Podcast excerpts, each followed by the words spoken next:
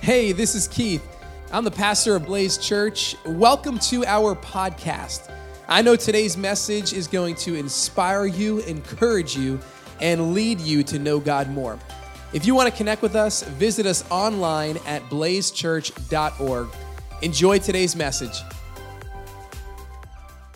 We are continuing, really concluding a series called To My Friend Who Left the Faith. To My Friend Who Left the Faith. And for the past couple weeks, we've been exploring reasons why people either walk away from Jesus or they refuse to get started in believing in the risen Savior. And in week one, uh, we discovered the content about hypocrisy. Who is here for that? Hypocrisy, and how when we have grace amnesia, when we forget that God has saved us, that is a perfect pathway for you and I to become hypocrites because inevitably, when we forget that it's His grace that changes us, we start judging others. Last week, we talked about suffering and looked at the question how can a good God allow evil, pain, and suffering to exist.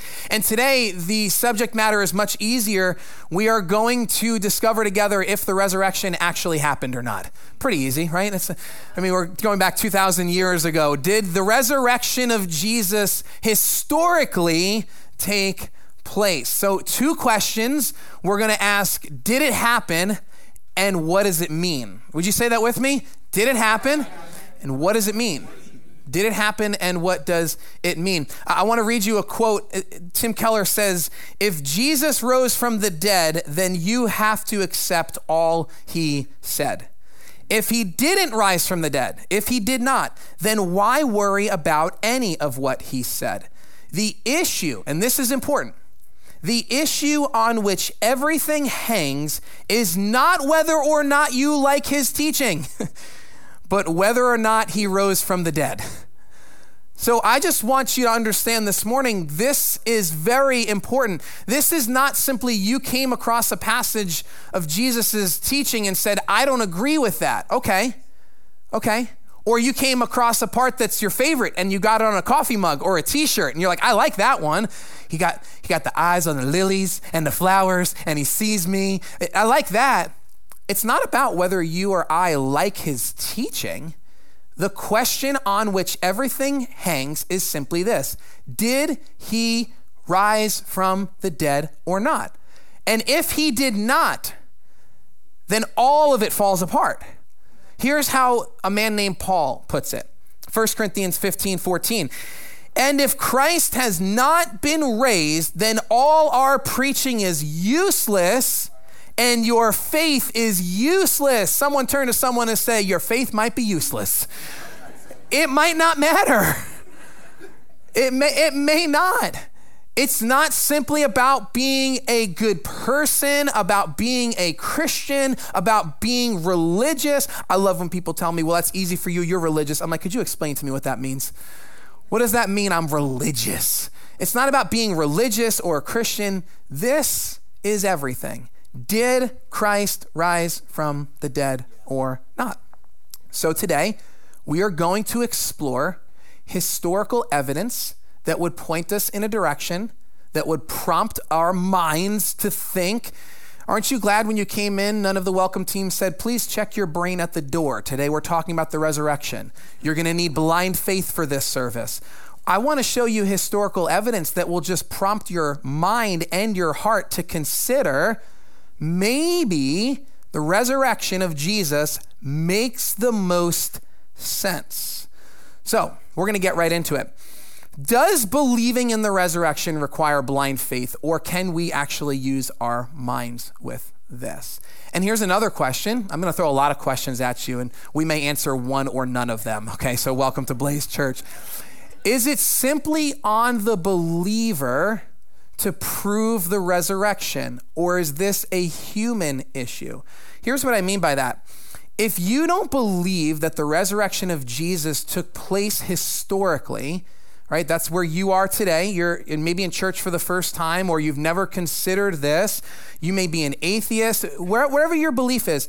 If you don't believe the resurrection of Jesus took place historically, like as an event in human history, the burden is equally on you as it is with those who believe it took place to answer well, then what?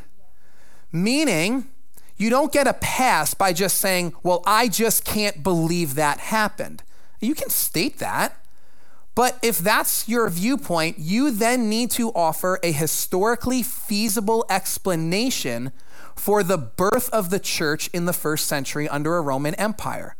Like you need something historic. Does that make sense? I know it's a little lofty in its language. Well, we're going to explore some historical evidence today. But what I want us to start with is this it's not enough to just say, well, I just can't believe the resurrection happened because that's just crazy. Okay, well, then tell me what did happen in the first century that caused a group of people to abandon their age old Jewish traditions and embrace a new worldview. Tell me what did happen that caused a new way of life to emerge under a Roman Empire that ruthlessly stomped out anyone and anything that did not say, Hail Caesar, Lord of Lords. And yet somehow it emerged and exploded. Like, just offer me then what would have. So think. Everyone say, use your brain. Just use your brain. And that's not to be mocking, that's genuine. I think the, the tension often rises well, if I become a Christian, then I can no longer think. I have to just accept things blindly. No, today we want to explore some historical evidence, and here's why because we all live by faith. So if you don't believe in the resurrection, you do believe in something else. This is not, I don't have enough faith to believe in the resurrection. The question is, where is your faith pointed? Because if you don't believe that Christ came back from the dead, then you believe in something else. And of course, that is your prerogative and mine as well. What I would like to do today is I want to read some historical text with you. Now, we are going to read from what many in this room, if you are a follower of Christ, call scripture.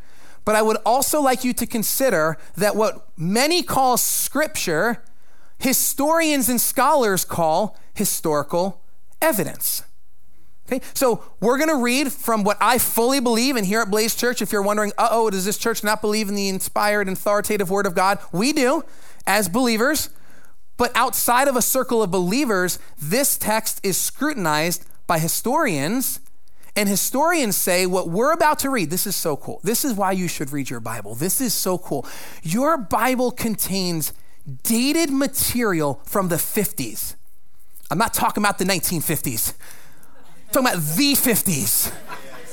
No numbers in front of it, 50s. That's cool. You should read your Bible just because of that. I mean, we have manuscripts, thousands of man. Some of you have no problem believing a professor that tells you to read Homer and the Iliad, and there's maybe five or four copies of those. And we say, no, that's fine. New Testament has thousands of dated copies of original manuscripts saying this is when we know it was written. The Bible's cool. That's pretty cool. So, and it gets better. We're going to read something that historians agree was written by a man named Paul who no one debates existed in time and space, that Paul was Saul of Tarsus who persecuted the church, was a Pharisee. Again, this is historical information. That somehow something happened to a man named Saul who was dead set on stopping the church. He becomes a radical believer, starts churches, writes letters to churches, and one of his writings are preserved for us today. And historians say this could not have been written any, anywhere past 57 AD, which dates his writing 15 to 20 years after the supposed resurrection of Jesus the Christ, the Messiah. That is very early evidence.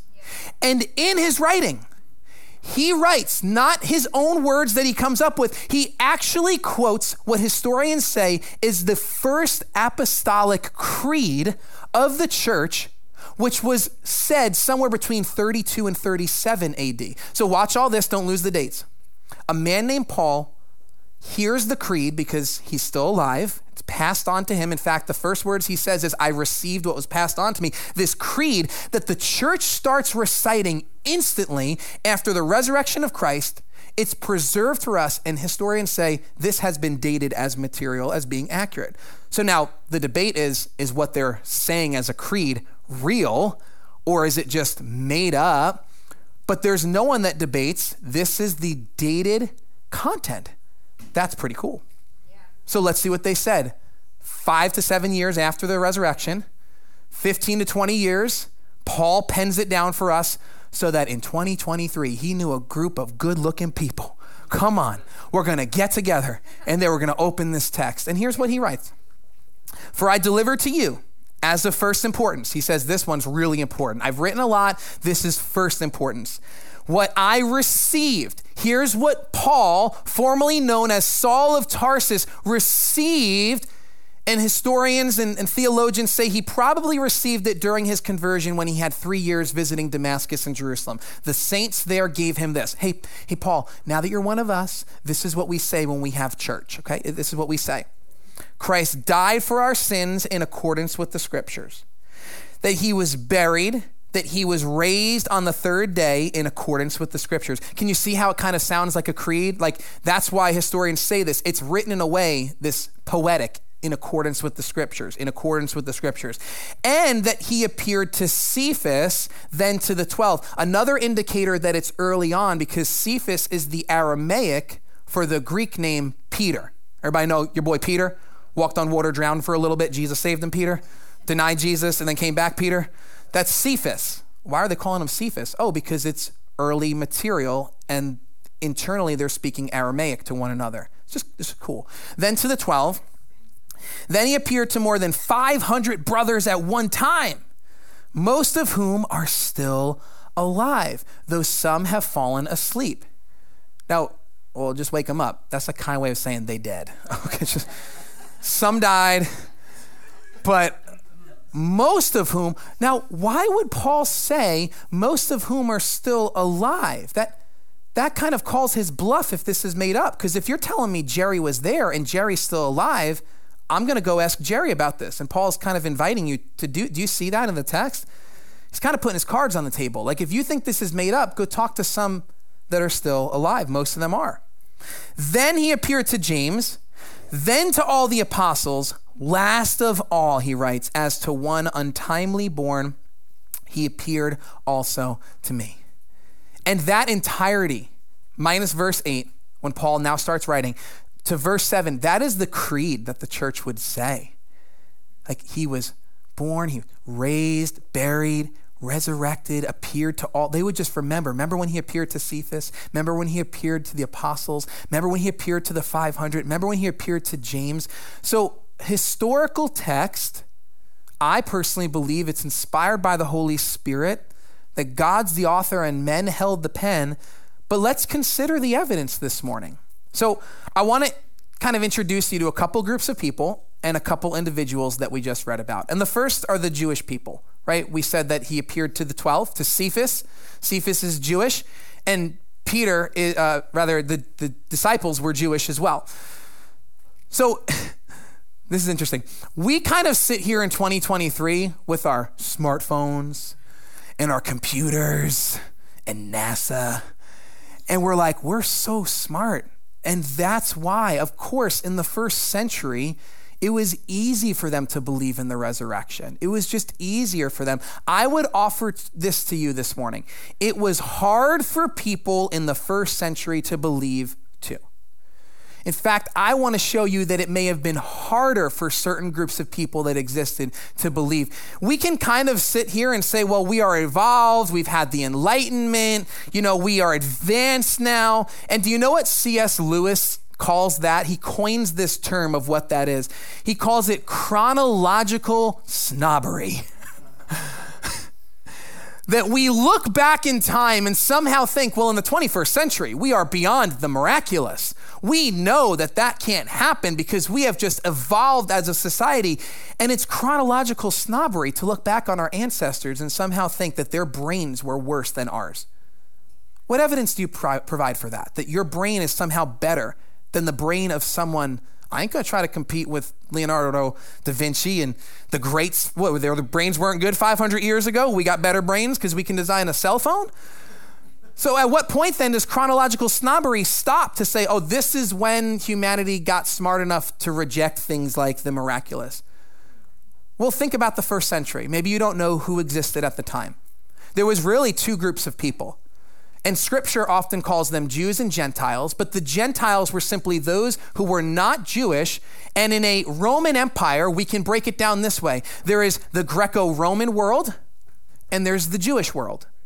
So there's the Greco. So, what would a Greco Roman believer, someone who believed in polytheism or something outside of the God of Judaism, say if you were to go up to them and say, Did you hear there's been a resurrection?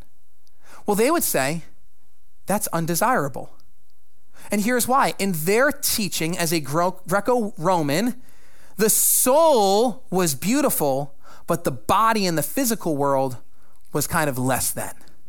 It was torturous. The primary goal for someone was to escape the body, to escape this world, and become a soul with the gods. So if you tell someone who's a Greco Roman there's been a resurrection, their only answer is that is undesirable or that is punishment that somebody came back to their body. There's no context for it. Now, what about Jews? First century Jews did not believe in a singular one person resurrection. They only believed in a collective resurrection for Jewish people only at the end of time. So if you went up to your Jewish friend and say, Did you hear?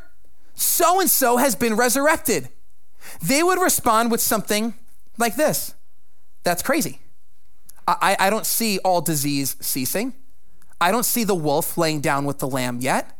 We are still under Roman regime. You must be out of your mind.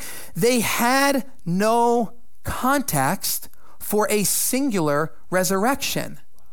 I just want you to see that we can't sit here today and say, oh, of course they believed Jesus rose from the dead. It was easy for them, it was normal for them. People resurrected all the time, their belief system supported it. No, it didn't. And if you think that everybody in the first century simply accepted the resurrection testimony as truth, Matthew, an early gospel writer, almost to a disadvantage, writes this Matthew 28 17. When they saw him, they worshiped him, but some doubted.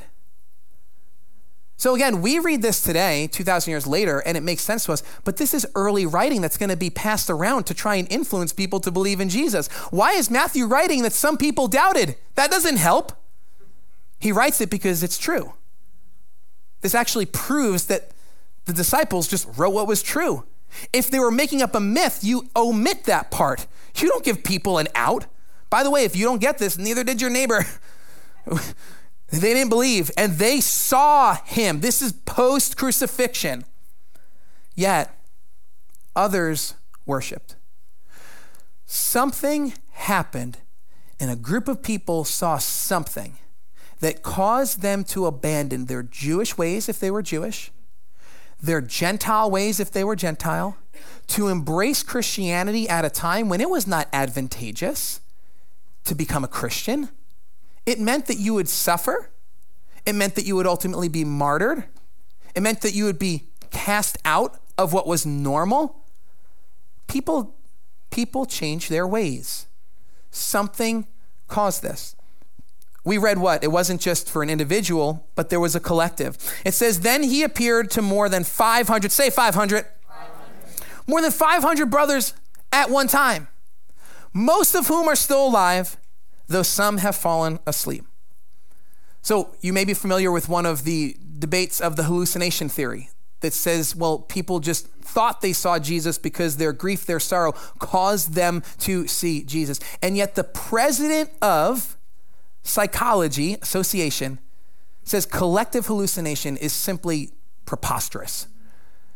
You can't have collective hallucination. Hallucinations take place individually, but I can't get a group of people to collectively hallucinate the exact same thing. Now, we could all hallucinate our own things with a little help from illicit things and be in the same room together. But to hallucinate the same thing, today we just say that just can't hold up. 500 people saw him at the same time, most of whom are still alive. And Paul is just inviting the readers in the first century and us, we can't today, but to say, just, just go ask them. Go talk to them about it. They, they were there. So we have so many listings of Jesus sightings post resurrection. Like moments where people wrote down, here's where I saw him. And I'm not going to read all of these to you, but we'll throw up the next slide and you'll see why. It's kind of tiny font just to get it all to fit on one slide. But the resurrected Jesus is recorded as appearing in, and if you really want some study this week, take a picture. And you can go into historical text and see when he appeared in Judea and Galilee, in town, in the country, indoors, outdoors, the morning, the evening. People just, they wrote, they're like, this is when I saw him. Scripture tells us for 40 days he was appearing to people. So he's just, he's just appearing, he's just appearing to people. But let's talk specifically now about a couple people he appeared to. We read in verse 7 Then he appeared to James, then to all the apostles. He appeared to James. Who is this James that Paul speaks of here? Does anybody know? His brother. His, his half brother, some might say. This is James, born of Joseph and Mary, the brother of Jesus. Now, James did not always believe his brother was the Messiah. And you know why? What would your brother have to do to convince you that he was from God? And the answer is resurrect. this is my brother. If he predicts his own death and resurrection, I will follow everything he says. At that, I mean, what would your brother have to do to convince you? Nothing. And, and if you don't believe this, this is recorded for us. His family did not believe he was the Messiah, they didn't believe it. In fact, we read in Mark that at one point he is teaching people about God. And here's what Mark writes from us. And when his family heard it, that's brother James, they went out to seize him for they were saying he is out of his mind. Now, I know they're Jewish, but I think there's a little Italian in there. He's embarrassing the family. He's not holding up the family name well. He's out of his mind. His brother didn't just believe because he was his brother. If anything, that was more reason for him not to believe. Yeah. I saw you when you got in trouble with mom. You ain't perfect. You were in timeout too. We had snack together. You told me you were going to walk on water in the pool. You didn't. You fell. Give him a few years. He didn't, be- he didn't just believe it. But then we read in Acts, the fifth book of the New Testament, that brother James becomes a pillar in starting the first century church. What made you switch from he's out of his mind to ultimately James is martyred for his faith in his brother? In fact, this is so cool. This is why you should read your Bible. There's a book in the Bible called James, written by this James, and here's how he starts his writing James, a servant of God and of the Lord Jesus Christ.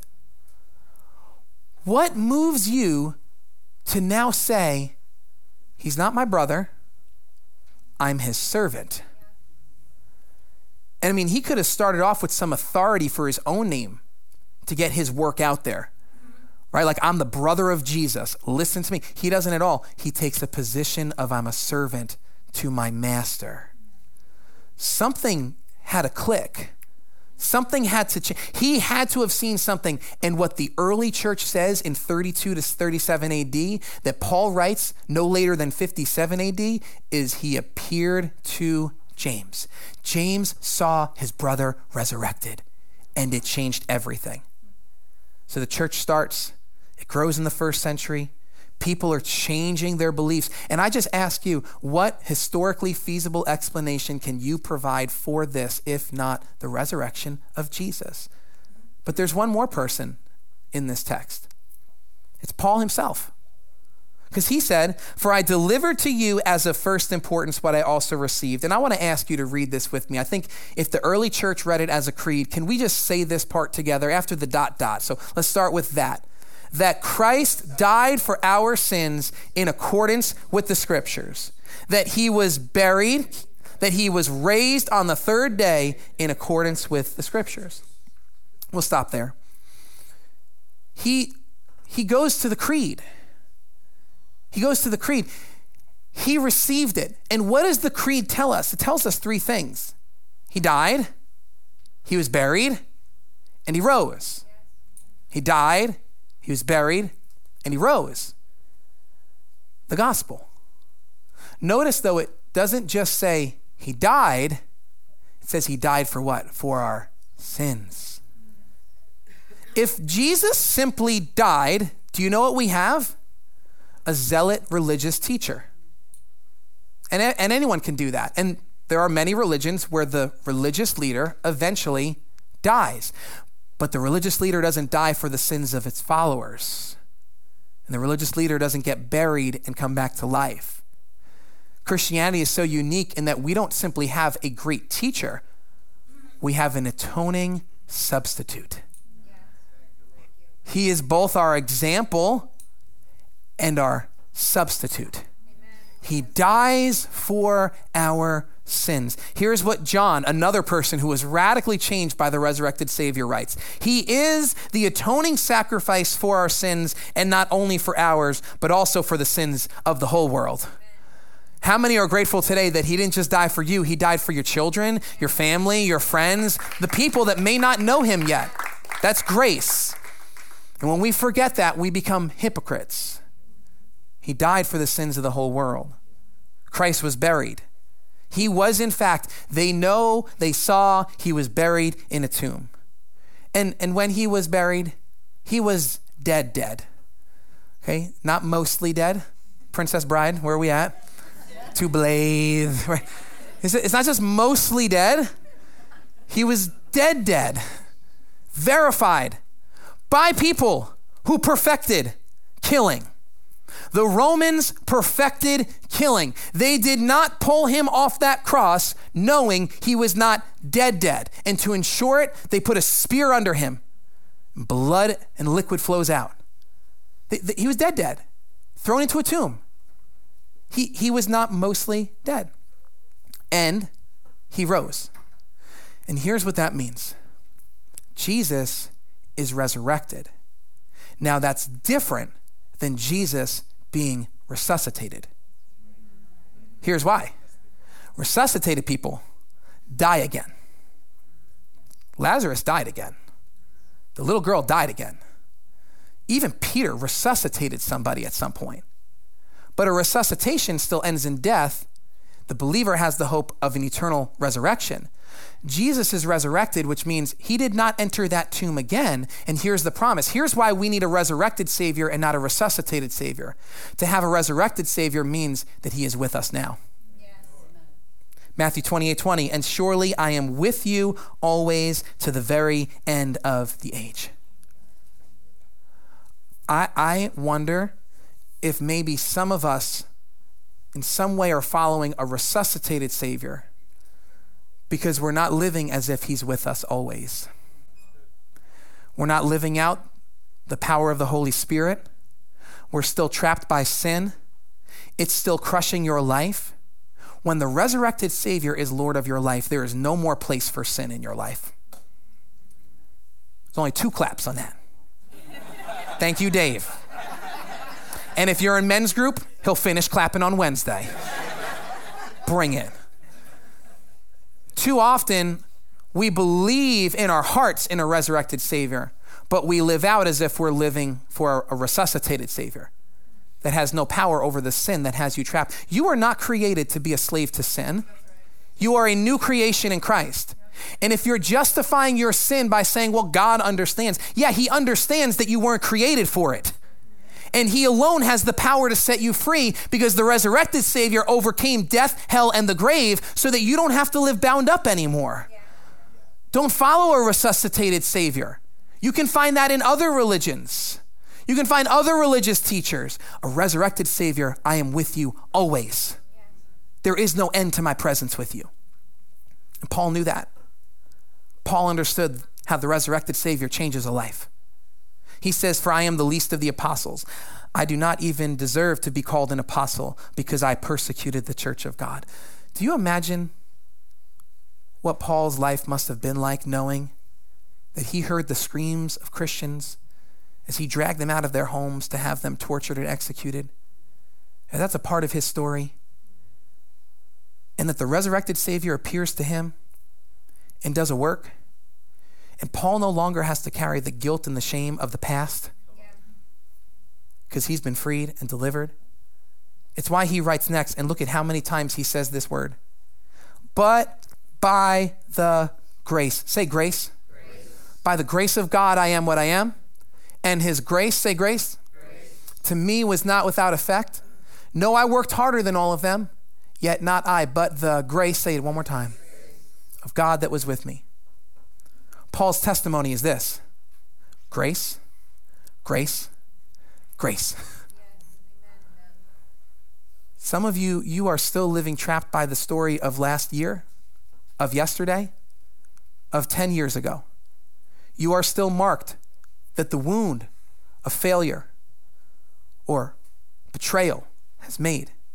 That you, you did something wrong in your past, yes. But you are not to be identified by that any longer because of the grace of God. You, stay, you still may need to carry the consequences of it. It's just reality. Okay? God doesn't remove the consequences of our horizontal choices. You choose to betray your family in marriage, there's a consequence. But your identity is not betrayer, divorced person, scarlet letter. Rather, you are a child of God marked by grace. You're marked by his grace. Paul, Paul, more than any of us, would understand that. He didn't go around saying, Oh, hi, I'm Paul, former persecutor of the church. Hi, I'm Paul, I executed people. You know, I'm still working through it, still figuring it out. Sometimes I slip up and I just kill somebody. Grace, grace, grace. Stop being defined by what defined you for a season. If you are made new in Christ, you are a new creation. That's why the resurrection matters. Did it happen? Well, I'm presenting some evidence and you have to pick through it. What does it mean? It means that you and I have been made new. Here's why we need a resurrected Savior. Paul goes on, and if there is no resurrection of the dead, then not even Christ has been raised. So if you don't believe in resurrection, then that Savior that you're attempting to follow is still dead. Like you, you have to embrace this. Remember what we started with? It's not about the teaching, it's about did he come back to life? And if Christ has not been raised, is what we read earlier, our preaching is useless, and so is your faith.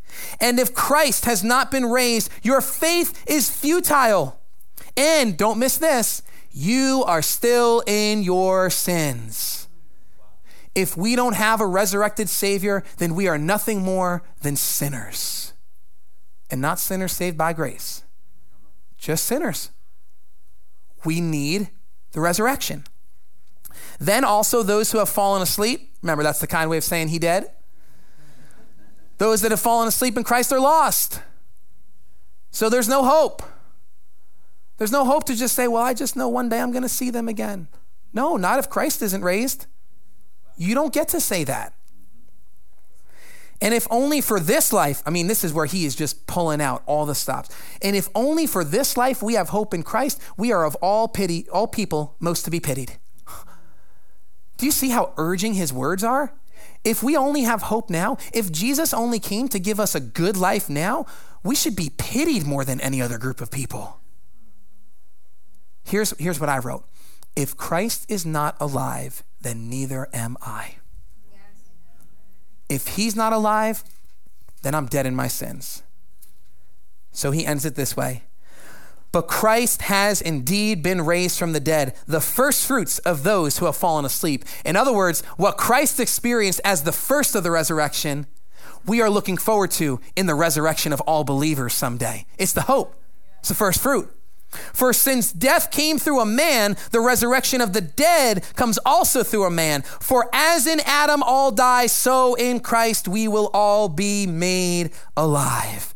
This is the hope of the resurrection. So, this is why the, the resurrection touches our minds and it changes our hearts. It causes us to think and consider. But if all we do is have debate over whether or not it's real and it took place, and it doesn't change here, then it's just intellect. Yeah. Christ came to make you new. The reign of darkness now has ended in the kingdom of light. He reigns above it all. He paid the price. He overcame death. What you have in the chair in front of you or front row, you have it on your seat, is The Case for Easter by Lee Strobel. Today, we are selling these for three easy payments of $9.99. Thank you for laughing. This is yours to take. You're like, dang, what kind of a church is this? I knew it. That boy didn't pass the plate because it's coming. It's coming. I told you it's coming. This is yours, and here's why because radical generosity already paid for this. In fact, some of you already paid for this, or your neighbor did. If you give every single week, thank you. So we can provide a resource. So this is for you to read and to consider, and it's not it's not a lofty read. I read this in an hour and a half. It's it's a great read. And it's for you to read and keep, or maybe read and share with somebody. Now, Christians, I need you to look at me right now. Every, if you're a Christian, I need eyes up here, eyes on me. I'm Blaze Kids. Today's message was not about putting ammunition in your clip. Today's message was not so that you can go debate your lost friends. Today's message was not so you can put up a Facebook post later. And if you do, don't you dare take Blaze Church, tag Blaze Church. We will tag it down. Today's message was to stir you to start thinking so that you can be kind, patient, and loving. Because your lost friends and family need someone who will listen to them and maybe respond with a question or two or meet them halfway and say, you know what? I have the same doubts. In fact, my church just talked about those doubts. You have a church that talks about doubts? Yes. Please I, I, that was my, my, one of my prayers was, God, may we not mobilize an army of angry Christians from this message, ready to go and defend the faith. Jesus doesn't need you to defend him. He overcame the grave on his own without your help. He doesn't need you to defend him.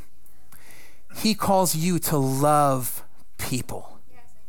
Because no one is argued to the cross, it is his kindness that leads to repentance. So, yes, read this and pray. And at the end of this, you should have the same testimony as Paul grace, grace, grace. So, the table of candy. Let's talk. The table of candy is not for you, it's for your friends. And there are cards out there for you to give to your friends. So please don't head out the door. And I know there's, there's going to be a line. There's a lot of people in this room right now, and there's a whole lot that are waiting to come in at 11 o'clock. But that doesn't mean you pass by that table. On that table are Easter invite cards to our three services. And there's two different designs. There's one that's really made for families. So if you have kids or your families, your friends have kids, there's one that talks about the Easter party and, and all of that. And then there's one that's a little more generic for everybody. But there's bags back there. So either fill up a bag of candy, not for you to eat on the way home. But for you to give to a friend, you may say, like, oh, I know my friend loves jelly beans. I'm going to grab a little pack and a little card to give to them. I, I know they like this candy. Take some time. Pray about the person you're going to give it to. Put some invite cards in that bag. Why?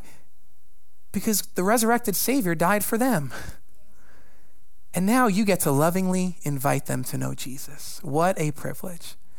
So I want to pray for us. Would, would you bow your heads now and open your hands before the Lord? I want to pray that we would be mobilized to be a people who love well. Father, I thank you for your word that is so beautiful, so life giving, so prompting to our hearts and our minds. And thank you that there were men and women who saw your son resurrect and that this text was preserved for us all these years later. Lord, thank you that our story is grace, grace, grace. And I pray now that we would be a church that is ready to go and share the story of Jesus with others, ready to invite friends and family members to Easter Sunday services where they will encounter the resurrected Savior as we have. I pray that every card that is taken goes exactly where you know it's going to go and that the recipient has a soft heart thankful. I pray that our church would be filled with kind, loving, patient followers of Christ. And say, I, I know what I believe, and I want to listen to my friends as they talk about what they believe in. Give us those moments where we can point people to Jesus. Thank you for this resource by Lee Strobel. May it stir our hearts and our minds. And thank you for this time in your presence. In your name we pray. Amen. Amen. Amen. Maybe today your story is not grace, grace, grace. Maybe you have yet to put your faith in Jesus. You have yet to call on his name. I want to ask you right now if you want to know Jesus as your Savior, we are going to pray as a church. And the power is not in the prayer, the power is in the Savior. but we want to provide words for you because this may be the first time you've ever prayed. So if this is what you, you want him to be your savior, you're saying, I need a resurrected savior to save me. I no longer want to be dead in my sins. As we pray, Romans 10 9 says, if you confess with your mouth and believe in your heart that God raised Christ from the dead, you will be saved. As we pray, you're saying, I want to know Jesus. Would you raise your hand to the Lord to say, God, here I am. I surrender my life to you. And we're going to pray as a church. Church, say this with me Heavenly Father, I believe that Jesus rose from the dead so I could be saved. Today I surrender my life. Thank you for changing me. In Jesus' name, amen. Church, let's celebrate with all of heaven that's rejoicing as lost people are coming to know God.